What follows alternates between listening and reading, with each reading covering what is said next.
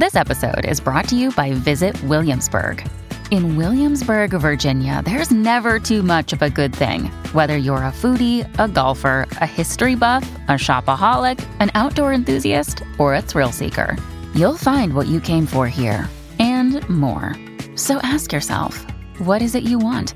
Discover Williamsburg and plan your trip at visitwilliamsburg.com. Another day is here, and you're ready for it. What to wear? Check. Breakfast, lunch, and dinner? Check. Planning for what's next and how to save for it? That's where Bank of America can help. For your financial to dos, Bank of America has experts ready to help get you closer to your goals. Get started at one of our local financial centers or 24-7 in our mobile banking app. Find a location near you at bankofamerica.com slash talk to us. What would you like the power to do? Mobile banking requires downloading the app and is only available for select devices. Message and data rates may apply. Bank of America and a member FDIC.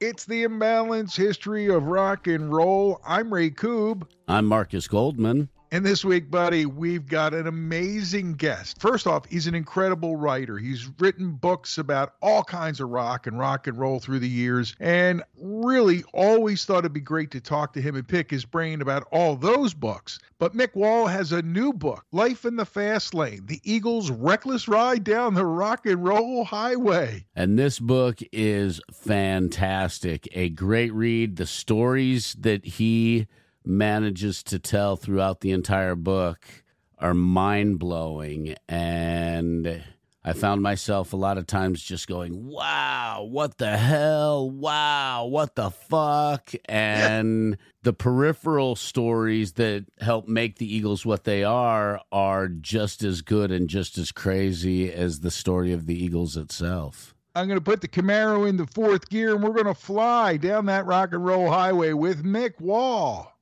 First question I had really was you've written all these great hard rock and metal based books. You're considered an icon amongst authors in the genre. How do you come around to writing about the Eagles and their sordid path of debauchery? Well, the last two words of your sentence there kind of answer that question. No, what it is is, I mean, I've also written books about the Doors, Lou Reed, Elton John. So, of course, I'm mainly known for the Led Zeppelins and the Guns and Roses and stuff like that. Um, I'm a storyteller, okay? None of my books, apart from in my very earliest career 30 odd years ago, fan books with lots of pictures, not those, but the stuff I've been doing for the last sort of 15 years. I'm not concerned with the music. I mean, obviously, the music is a huge part of the story, but I'm interested in the story. And you know, these days especially, you can pull up someone's music in two seconds on your phone. You can Wikipedia and Google all the information you need about the music. So, yes, it's important to cover that side of things and, and put it into perspective.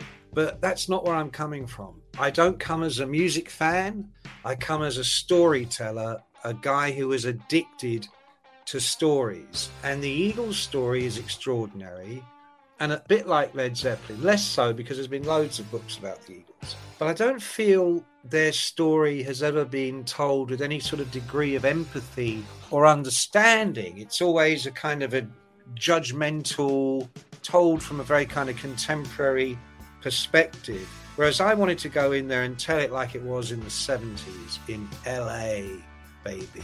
And uh, a town that I love and I lived in for years and I still, every chance I get, go back to.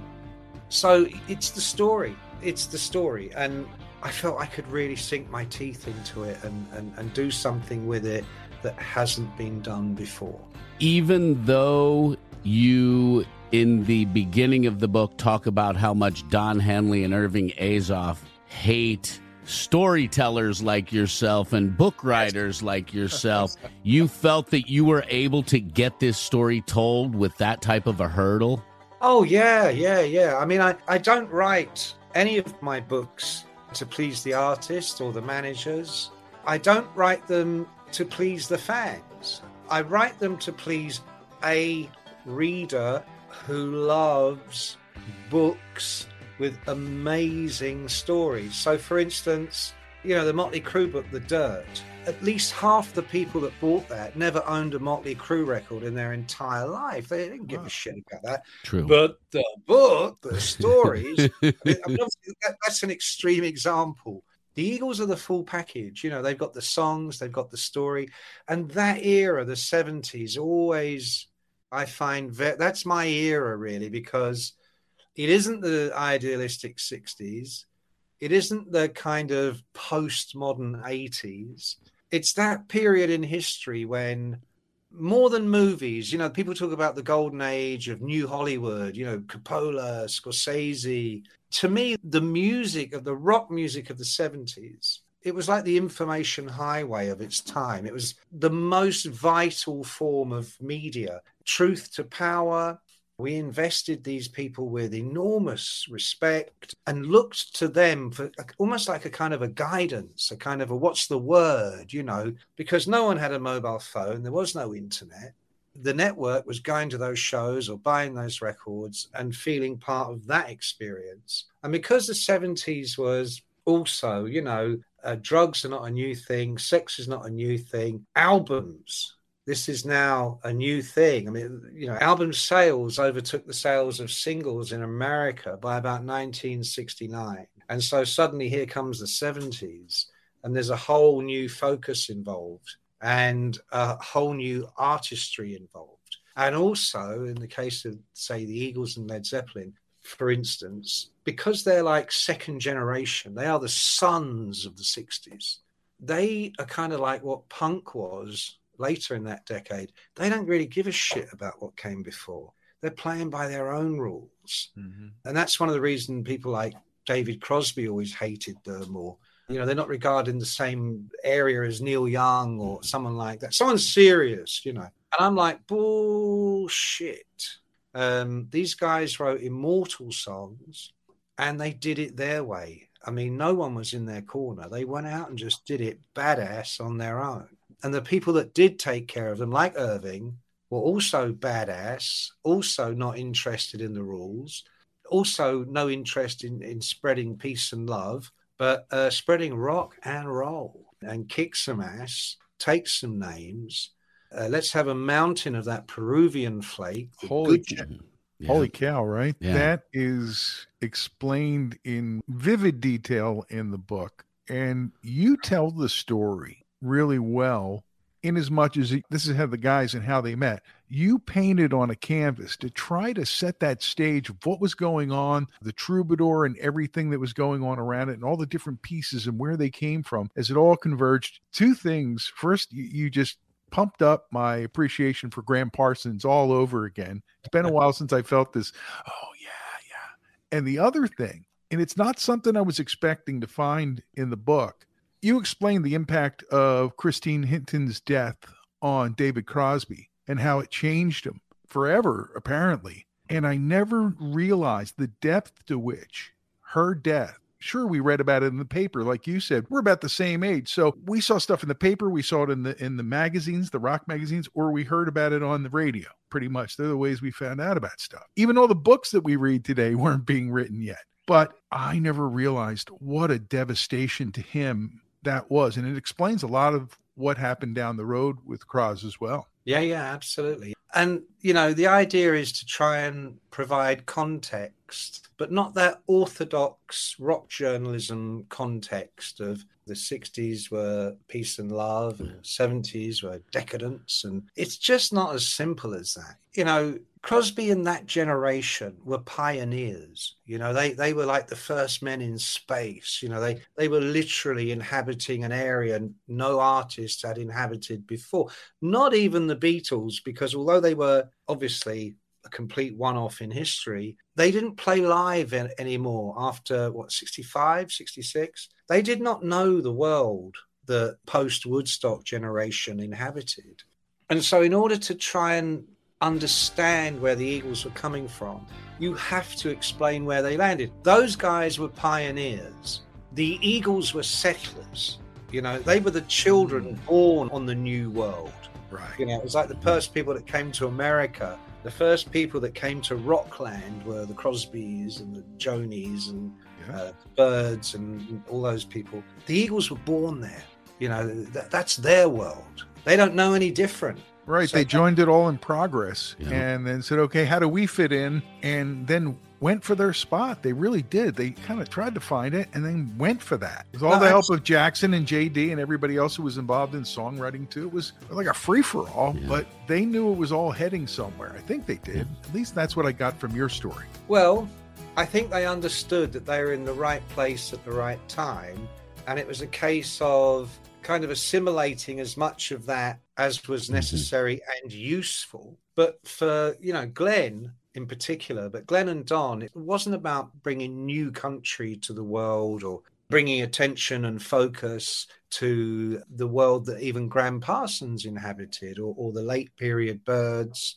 It wasn't about that. It was about being a rock and roll band, being rock and roll stars. You know, being though I, when I lived in LA, everybody seemed to come from somewhere else. You know, I mean, at a certain point, people came there either for the movie business or the uh, music business. Mm-hmm. It's that old cliche of every waiter is better looking than Brad Pitt. You know, they, they, they just didn't make it. You know, every woman is the most beautiful woman you've ever seen, and she's uh, doing a regular job. So I think the Eagles, you know, they felt it was an opportunity, and I think and this is a weird thing to say, but if, if that had been they'd been in London in 1972, I have no doubt that they'd have been part of the glam rock thing because that was the way hmm. to get a foothold in the business. Elton John, Rod Stewart, David Bowie, all these people put on the makeup and the shiny clothes and right. did that whole hmm. theatrical thing. So I get what I'm saying is is that I don't think the apart from Bernie Leadon, who really was a country rock through and through. The other guys wanted rock and roll stardom. They wanted to fly on a private plane, travel in limousines, have the coolest dealer bring the purest shit straight right. to their million dollar view mansion. And uh, they weren't even coy about it, you know. They were right up front. This is where we're here for, you know. Yeah, yeah, yeah. Total success on every level, and then some. Absolutely, they completely owned it. I mean, they owned it. And I think also because so many of those people on that scene kind of took against them. You know, Jackson yeah. Browne, he's cool because you can see direct links between him and even Dylan or, mm-hmm. or that whole singer songwriter era.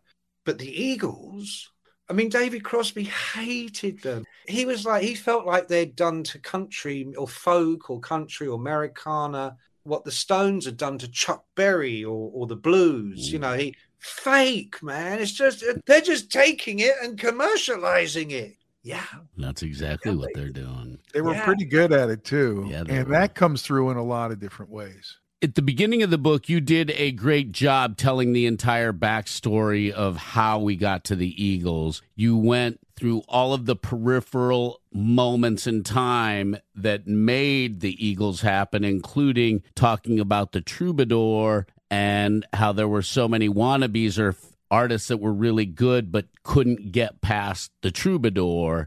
Was it easy digging up the history of the troubadour, or was that a challenge? Because you went into some pretty obscure like moments. I guess not obscure, but people who weren't connected to the scene wouldn't know. So was it a challenge getting that backstory ready with the Eagles coming together? It didn't feel like a challenge because one of the most enjoyable parts of putting a book together for me is the research and following threads because people feel they know these stories already. A lot of music writers want to write about groups or artists that they love, that they are actual fans of. And so they have this narrative in their head already and they just kind of want to just lay it out. Um, in my case, for about 15 years now with all my books. I've worked with a lot of people I've known for decades and interviewed a billion times. But it's only when I've done a book about them that I find out stuff I never ever knew. So I enjoy that part of it. In terms of LA and the Troubadour, I did a book on the Doors, a book on Hendrix, a book on Led Zeppelin. I already know that territory pretty darn well. I mean, apart from my books, you know, I've also written a billion articles on people like Frank Zappa and Love and Crosby, Stills and Nash, that whole area. So I felt that I was in familiar territory, but so much stuff I didn't know. I can't remember his name now, but in the book, there's this actor that was in The High Chaparral, and he refers to Doug Weston, the owner of the Troubadour, as the tallest queer I ever knew. Mm-hmm. You know, mm-hmm. this stuff is out there if you go digging. But also, I mean, I, I interviewed Eve Babitz for my Doors book, and she was telling me all about the Troubadour back then as well, you know, because Morrison was a visitor there. And you get a sense of a time and a place. But what I don't want to do is feel like I actually know this so well, I can just kind of do you a nice job. So every thread, every tangent, I followed it. I mean, that chapter on the troubadour took the longest time to write that simply because every single person I mention, I end up going down that rabbit hole to find out mm-hmm. more and more and more. I mean, the troubadour, I now know way more about the troubadour than I knew before. Uh, you know, big Titsu and bigger Titsu and, uh, and, and, Linda Ronstadt talking about you could smell the semen. yeah. The- yeah, that was wild. You know, something I got from reading the book, and it's a thought I had, and you tell me how you guys feel about it that that self-titled Linda Ronstadt album with the guys on it, in a lot of ways, is kind of like the really the first Eagles album.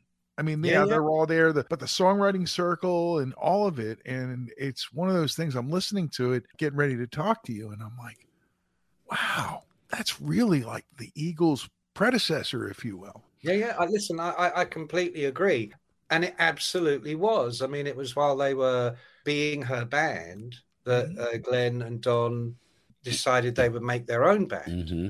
I guess this is what I mean is if the Eagles, if Don and Glenn had ended up in New York, I think they still would have been amazing songwriters, but it would have been a different musical perspective. But they ended up in California at that moment when Geffen signs them, Azoff manages them. To be in that position, you've got to be kind of of that scene. You can't just stick out like a sore thumb and go, we are different to the rest. And they go, well, okay, well, we're going to sign the rest because that's where it's at right now. Um, they kind of wore that cloak, you know, they wore those clothes and they ran with it. They ran with it. And, and they were able to do something that none of the others were able to do, not consistently. They might have one big hit or two big albums, but the Eagles got bigger and bigger and bigger and bigger at a time when if your record went gold and you could play at the Hollywood Bowl, I mean, man, you've made it. That, that's yeah. the ceiling right there.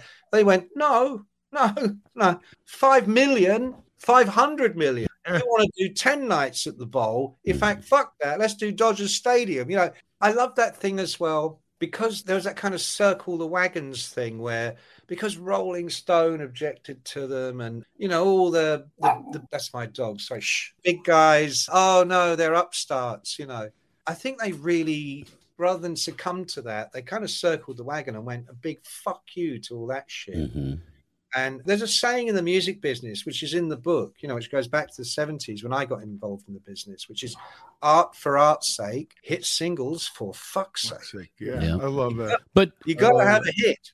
Absolutely. Yep. But you also said something or quoted Lester Bangs, who said something very important. And maybe this is part of David Crosby's hatred for the Eagles. If you want to conquer American hearts, feed them their own poison dipped in candy canes as the wicked wind whispers and moans. And that is American society to a T, without a doubt. Lester nailed it. Yeah. I mean, Lester nailed so many artists and their music. He was definitely a visionary in that regard. He was able to kind of look at it almost from a modern. I mean, the man died in the early 80s, but what he says still resonates now. He, he wasn't really talking about particularly at that moment. He was extrapolating and going, hey, look, this is what's really going on, not whether you are an authentic bluegrass guy mm-hmm. or you know you came from uh, the burrito brothers or whatever you know. It was dude this is this, we're talking something else. It's never mind country rock and all that shit. What we're talking about here is more extraordinary than that.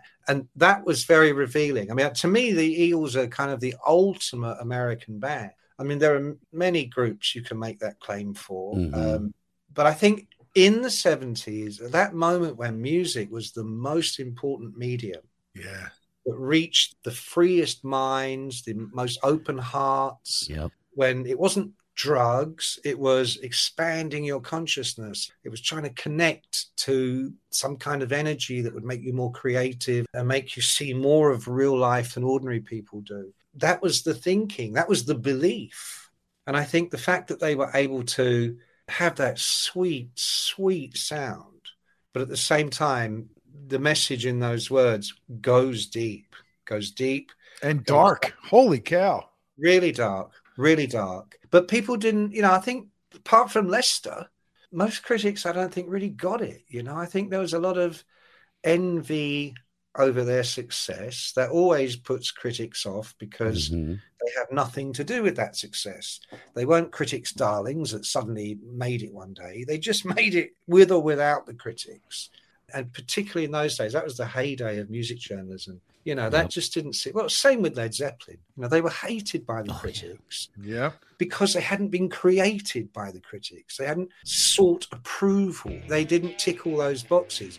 They just went out and just did it. And this is a perfect place to break and grab a pint from Crooked Eye Brewery right in the heart of Hatboro. And we'll be back with more from Mick Wall talking about his outstanding new book, Life in the Fast Lane. It is a fantastic story about the Eagles. It's the imbalanced history of rock and roll.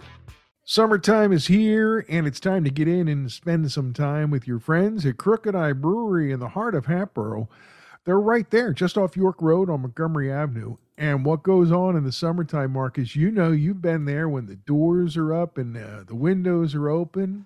Yeah, you get a nice little breeze running through the bar, and you get all these tasty beers to try. And being that it's summertime, the summer beers are out. And don't forget the Salty Vets barbecue. They've got cocktails. That's right. Craft cocktails from Pennsylvania distillers, wine, you need it. You want some cider? They got that. Take a growler home or a gift certificate for a friend who loves Crooked Eye.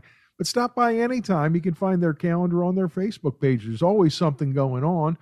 Of course, the Crooked Eye band's there the second Saturday of every month. Come out and have a brew and make a new friend because that's part of what goes on when you visit Crooked Eye Brewery. Pouring the cure for what ails you since 2014. Pantheon podcast listeners. Christian Swain here to tell you more about my experience with Raycon earbuds. Our family now has three pairs of Raycon earbuds around the house, and my wife just grabbed a pair of the Headphone Pros to replace some headphones from a company that was double the price. And yes, she loves them. Now, if you haven't pulled the trigger on a pair of Raycons, or even if you have, but you're in the market for another pair because they're just that good, well, now is the time to check them out because they just launched their upgraded model of the best selling everyday earbuds. With Raycon's upgraded everyday earbuds, now you also get active noise cancellation, ergonomic design, and multi point connectivity that lets you pair with two devices at once. New quick charge function, three customizable sound styles, plus awareness mode. Available in a variety of vibrant new colors to complement any and all skin tones. I even have a pair of earbuds in a cool green color. I have tried just about every earbud known to humankind, and these Raycons are fantastic. Seriously, if you've been wanting to check out Raycons, there truly is no better time. You're going to ask yourself why you didn't check them out sooner, and Raycon offers a 30 day happiness guarantee. So, what are you waiting for? Go to buyraycon.com slash Pantheon today to get 20% off your Raycon order, plus free shipping. That's right, you'll get 20% off and free shipping at buyraycon.com slash Pantheon. Buyraycon.com slash Pantheon.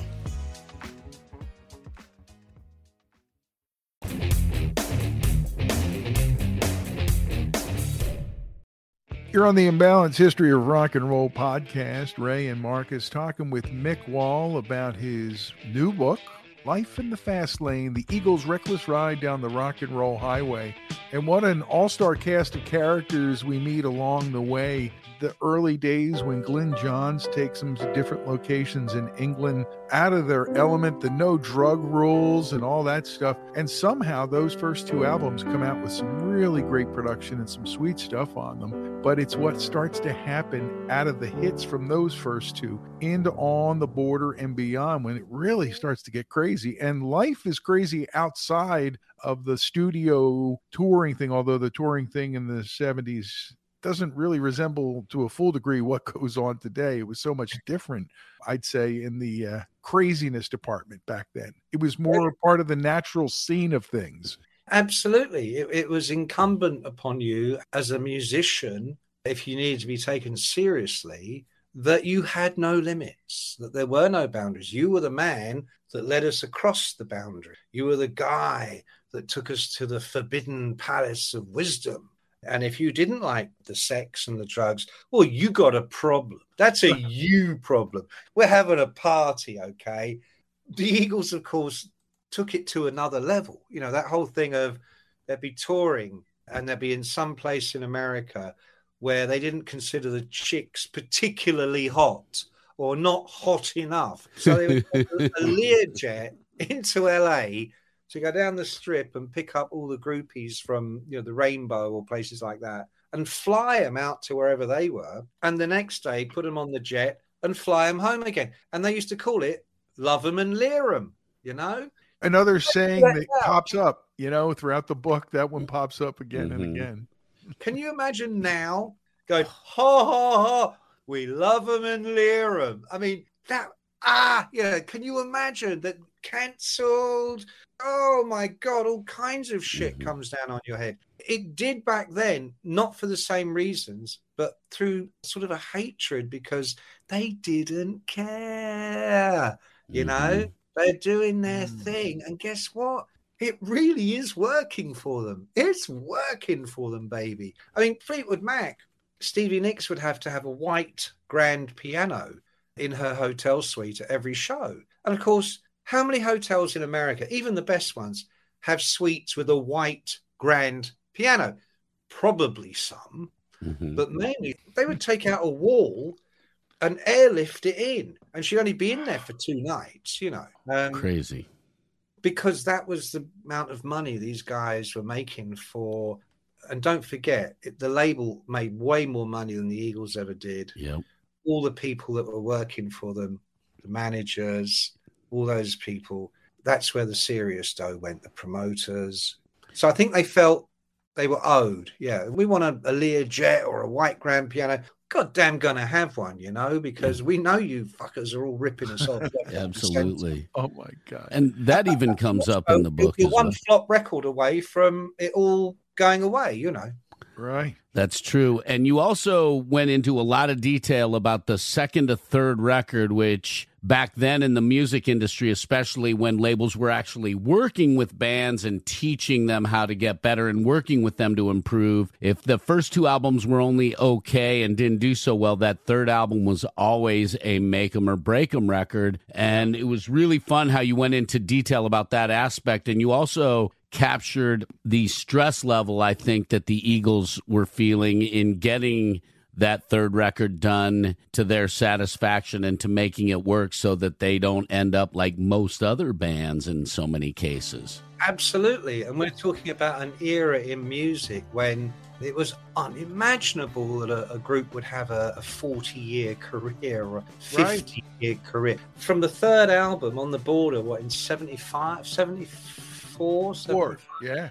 Four, yeah. 30 years before that, you know, it's World War II. You know, 30 years. It's just unimaginable. Five years, you've done really, really well. I mean, the Beatles are only around for eight years, you know. Right. Um, so it was a very, very short career for 99% of artists. And with the third album, I think now when people think of the story, they go, "Oh, it's the first album, take it easy," and then that second album didn't go so well. But there was Desperado, Tequila, right. It all kind of makes sense to them. But in that moment, they'd had success with that first album, big flopperoonie with the second album.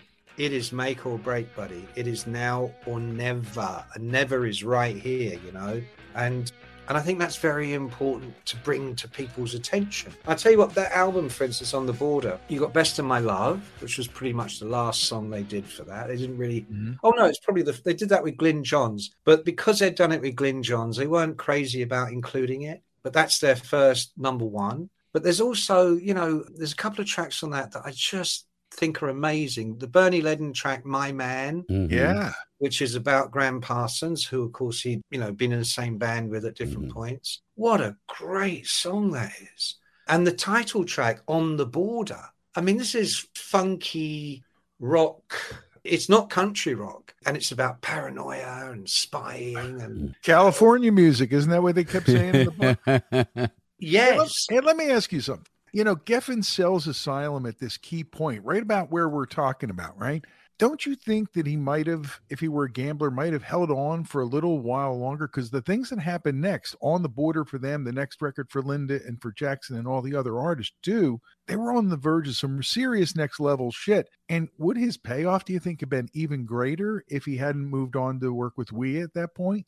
Arguably, yes. And of course, he was deeply unhappy after he'd left and began that new job. I mean, I think he probably realized, you know what, I made a wrong turn in the mm-hmm. road here somewhere. But again, you have to remember that we're talking about a short term business. The acts he's got, the Eagles are the mm-hmm. most successful.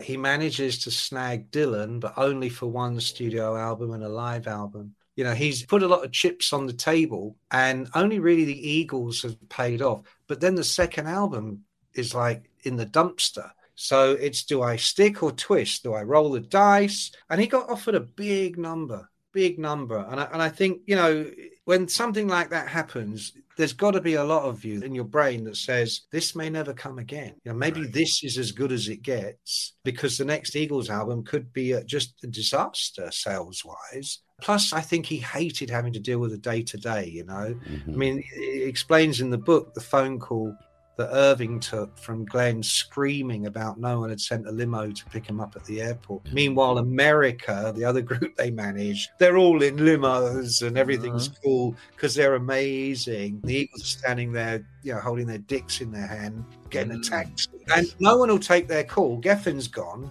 Irving takes the call. Irving takes the call. Mm, Irving gets it all done. He takes the care of things, so you guys don't have to be so stressed out all the time. And that's what a rock star wants to hear. That's all they want to hear. Yep. You're great. Leave the rest to me. You, you need know? a hot guitar player to bring into the mix. How about this Joe Walsh guy? You know him. How about Bill Szymczyk to help in the studio? Look, he did the Thrill is Gone for BB King.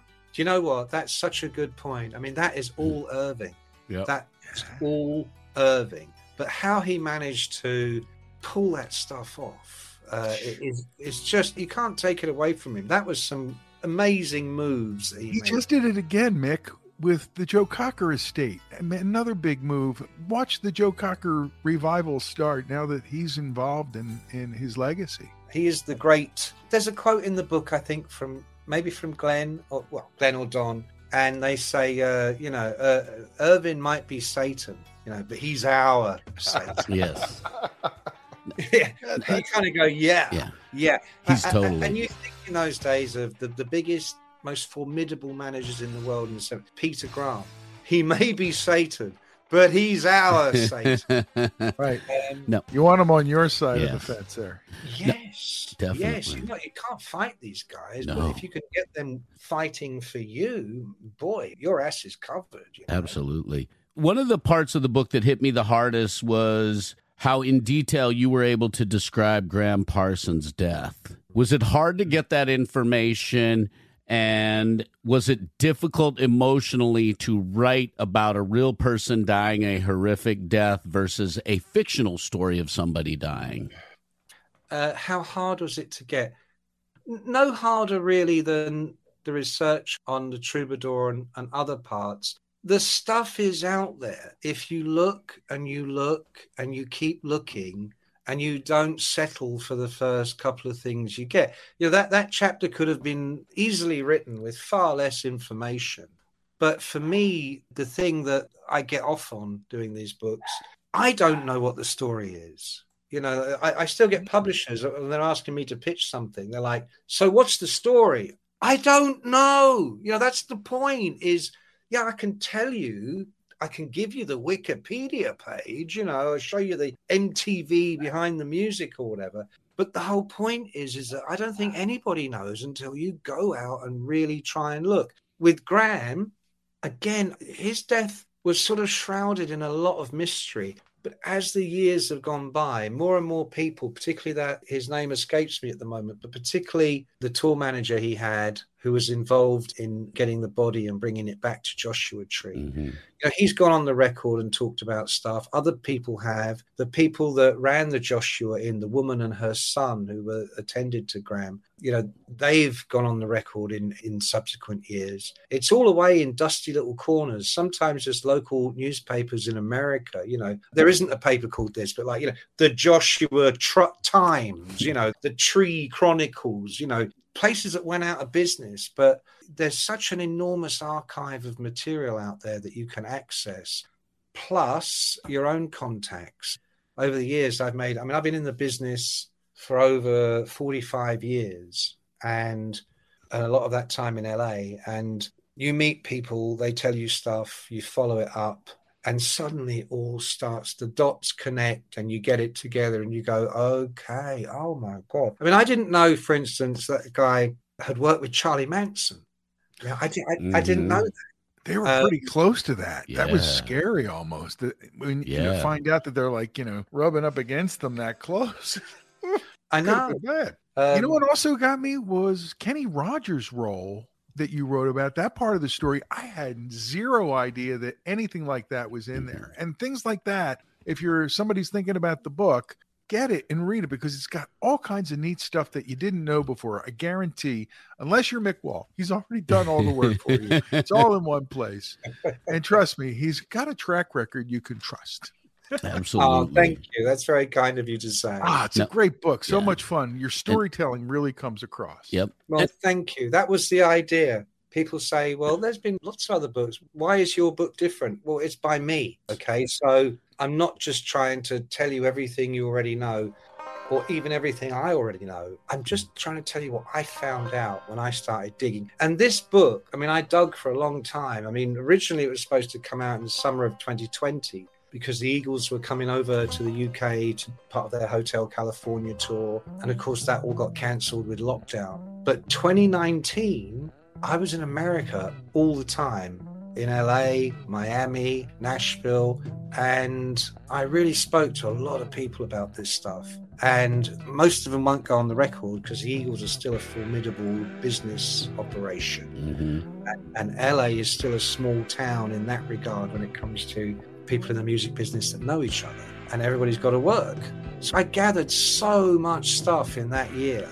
But of course, it all got put back because of the pandemic. The Eagles didn't finally get here till last summer. So the very last chapter concerns that show they did last summer. And my thing is trying not to second guess, not to just repeat what all the others have said, but to really forensically go, are you sure? Are you sure? It's like, you know, Led Zeppelin. I did the Zeppelin book, I did the Zeppelin book, I'd known Jimmy Page very well for 20 years. And in that whole 20 years, I was still buying this bullshit about how, well, when Bonham died, we couldn't go on. You know, we just felt we could. Bullshit. Are you, are, are you telling me that after Led Zeppelin 2, if Bonham had died in a car crash or something, or, or drugs, right. that they wouldn't have carried on. Of course they would. They're not going to throw away their one chance because the drummer died. Are you kidding me? Um, you know, the average white band, their drummer died and they, they just got another guy in and fucking had a huge career. So there's the orthodoxy that all the books reprint. It's like when I did my Hendrix book. My God, man, I became sickened at the enormous mountain of books that just repeated the same old crap. You know, you, you, pictures of Hendrix. Oh, in Carnaby Street in the 60s. He was lived in London for about eight months. You know, he had this whole life in America as a black American in the ghetto, all of which informed his personality, his choices, his music.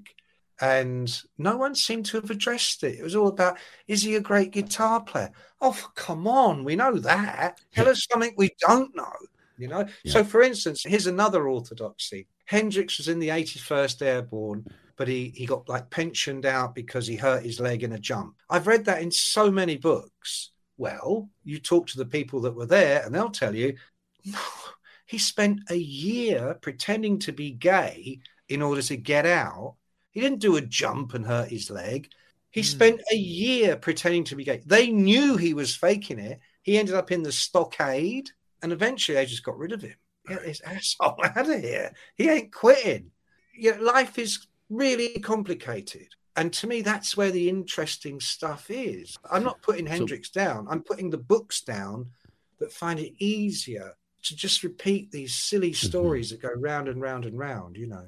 Now that's fascinating. And that's the way it should be. You're telling the stories the right way. Now, you brought in the sociological aspect, the societal aspect, what's happening in the world politically, socially, sexually, however it may be. That's all important in the story. At some point in the book, you said that the scene in LA died with the Manson and Zodiac killers as well as the heroin.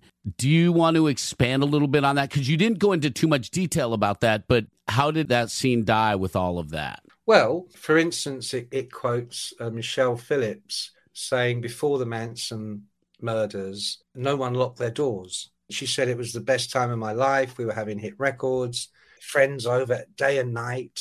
And then after the Manson killings, not only did everybody lock their doors, everybody carried guns. I mean, she, she carried a gun in her purse. I spoke to people that told me they would have shotguns in the car.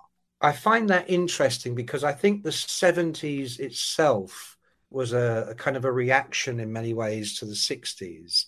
You know, the 60s, by the time we end the 60s, the Beatles, All You Need Is Love, LSD, Summer of Love, Right On, Right On, Woodstock. And then you get Altamont, you get Manson, and then you get the 70s. And, and the 70s was more was cynical. I, I don't know if it was entirely cynical, but it was more knowing. It wasn't innocent and wow, I never knew that. You mean you can make psychedelic music. You know, it, it, it was kind of already been done. And we were into the last days of Rome, where we are now feeding people to the lions mm-hmm. and, and, and eating so much food, we're going to vomit and then eat some more. Yeah, like Mr. Creosote. Uh, yeah. a, a, a wafer. Fuck a wafer. sliver. totally, Mr. Creosote. Now, that's interesting. And, and you talk a little bit more about that in chapter 20, The Dark and the Light, where you kind of talk about the horror of LA and some of the gnarliness and the gnarly shit that happens there. And I think it's one of the most exciting chapters to read, but also one of the kind of darkest chapters to read, too. Yeah. Well, I can't pretend that as a writer that that stuff doesn't excite me because obviously it's very interesting mm-hmm. to read, to write about. And, you know, I, I'm a child of the 70s. I got my first job in the music business in 77. But of course, the 70s before that was where I first started buying records and going to gigs and growing my hair and losing my virginity and learning how to roll a joint. So I always hated the 80s. You know, the 80s was when my career kind of took off. But I always hated the 80s because I felt I'd missed out on the good stuff. I'm working with Def Leppard and Bon Jovi and David Lee Roth and Ozzy Osbourne and you name it, which was amazing. But man, how amazing can it be compared to working with the Stones or the Eagles Where's that Zeppelin. The rolling circus on the road, man. I mean, in a way, it's good because I'm sure there was, as you see in the book, you know, a lot of it was horrific. A lot of it was the cocaine will do that to you. You know, mm-hmm. it will send you to the dark side over a period of time. The heroin um, too. Oh well, the, yeah, the heroin's like the nuclear option. Yeah. You know, there's very few survivors, and then yeah. there's this horrible nuclear winter of being a junkie where you don't even get high anymore. You just have to keep doing the drug. Another question I have because there there, there was a lot of inner fighting between the members of the Eagles, a lot of ego and a lot of that. And on page 192 of the copy I read, Glenn was really pissed that Randy's song was the first Eagles song to sell a million copies. Why the fuck would he get pissed about that instead of being excited? Because he's Glenn Frey. Fuck. And this is his band. And suddenly Randy has something that Glenn doesn't have, and Glenn would really like to have.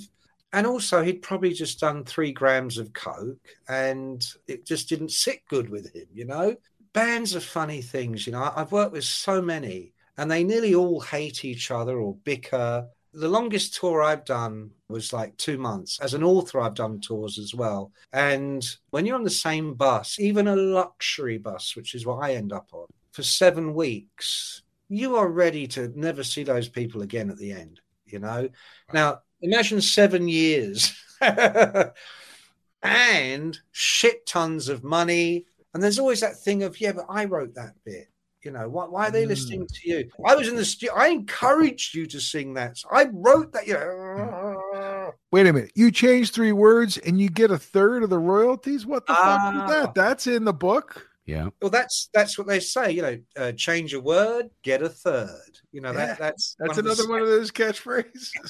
Fucking man. Well, that happened with Aerosmith. You know, when was it Diane Warren? They had a song called Ragtime, and she came in and changed it to Ragdoll, which became a huge hit. Ragdoll, Mm, sure. She changed it. It was Ragtime. Hence all that New Orleans kind of jazz mm-hmm. going on around the horns. She just changed it to Ragdoll, and she got a third. Changed the word. Tyler was furious.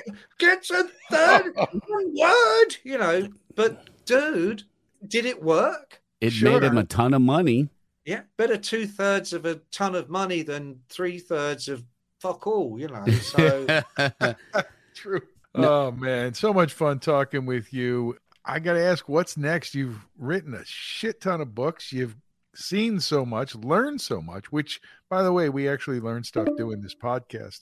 And uh, it's a process. Once you start, I don't think you stop. So, what's the next thing you're learning about that's coming out? Well, there's a. I've got a book coming out over here in September. I don't think there's a US deal for it yet. It's a slightly different thing. It's not as intense as the Eagles. It's called Hercules, the A to Z of Elton John. And the idea is is that if you are a mega Elton John fan, you'll still find lots of stuff in this that's going to really uh, keep you entertained. But if you're just a, not particularly a mega fan, boy, are you in for a treat because you know Elton is this kind of Zelig figure that that literally knows everybody. Mm-hmm. Uh, from Billie Jean King to Britney Spears, you know, he was at the White House, he was at Buckingham Palace. He's spoken to Putin. You know, this guy has been everywhere, done everything, and was completely fucked up for a great amount of time. Now is over it.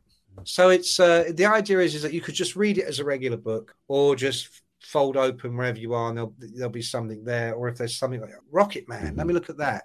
Go to R. You know, these things in publishing there's an expression I can't remember. It's like gift publishing. The idea is it comes out for Christmas mm-hmm. or Father's Day. Yes. So it's very much meant as it's not so much a Mick Wall book; it's a gift book. But of course, Elton being such an incredible character, I really enjoyed doing that. But the next serious biography, I'm actually talking to the good folks at Diversion about.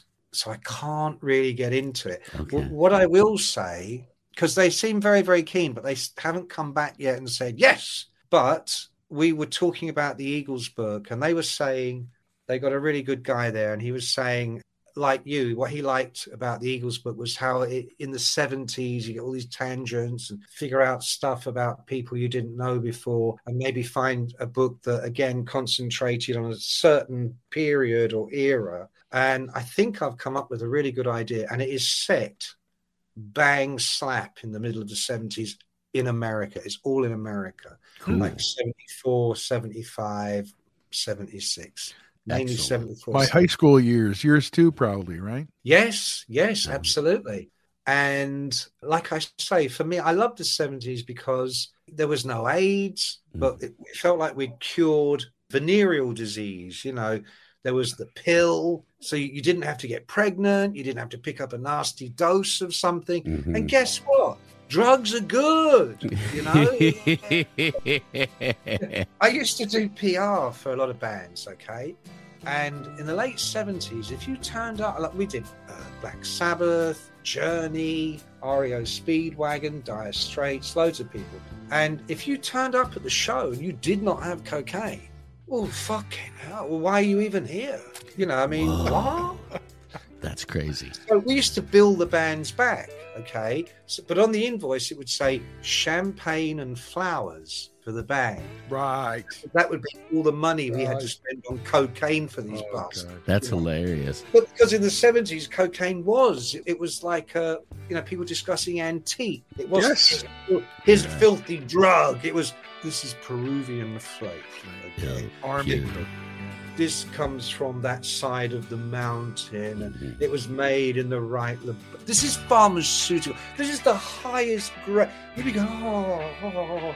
that, that's what it was it wasn't oh crack mm-hmm. and all that shit uh. it was elegant it was sophisticated first time i went to new york i met a photographer a wonderful woman she was seven eighths blind but she was a photographer and on, on her coffee table, she just opened. You know, in the, in the movies, they'd open a, a, box, there'd be all the cigarettes in there, big cigarette, gold case. You know, she had like that, but it was full of pre-rolled joints. You know, right. because again, uh, if you threw a face at something like that, people would look at you like there's something wrong with you. You don't appreciate the fine things in life. You know. One final question. I know we've got to wrap it up. Uh, what did the members of the Eagles and Irving Azoff say about your book? Because you know they read it. I've heard nothing. So far, I've heard absolutely nothing. And I'd quite like to keep it that way. That means you that means you did a great job with the book. So Well, I can't imagine I can't imagine getting an email going, Good job. Thank you. Thank you so much for that book. Thank you.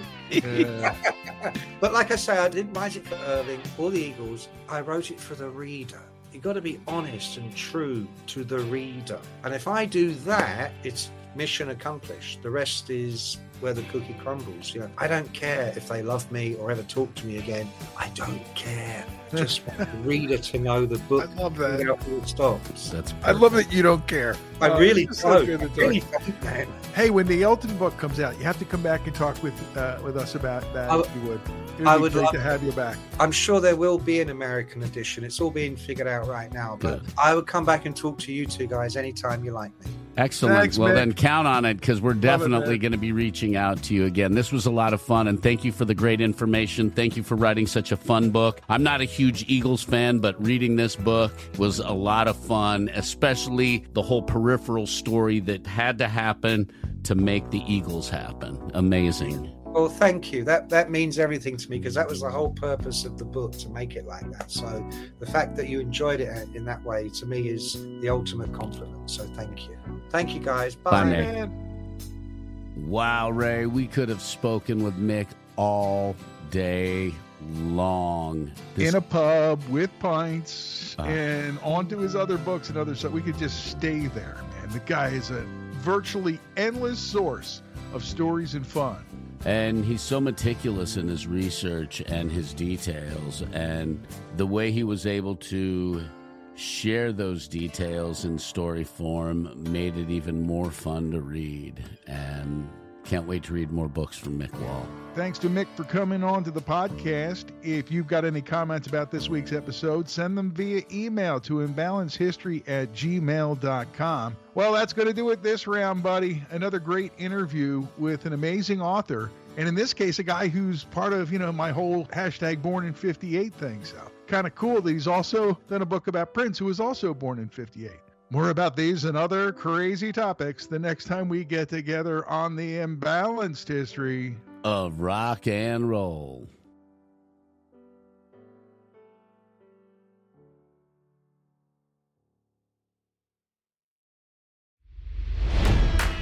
It's NFL draft season, and that means it's time to start thinking about fantasy football. FantasyPoints.com features industry leading experts and prognosticators using proprietary hand charted data to help you score more fantasy points. FantasyPoints.com is the place to go for whatever kind of fantasy football you play. Whether you play fantasy football, daily fantasy sports, or do a little bit of everything, Fantasy Points has the meticulously researched content to guide you to victory.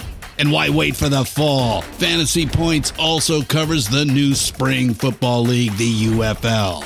Join the guru, John Hansen, Scott Barrett, Joe Dolan, and other massive names in the fantasy football universe with an exclusive offer. Use code Pantheon for 15% off any fantasy points package, including the all in package, with access to every article, tool, and data nugget that Fantasy Points has to offer.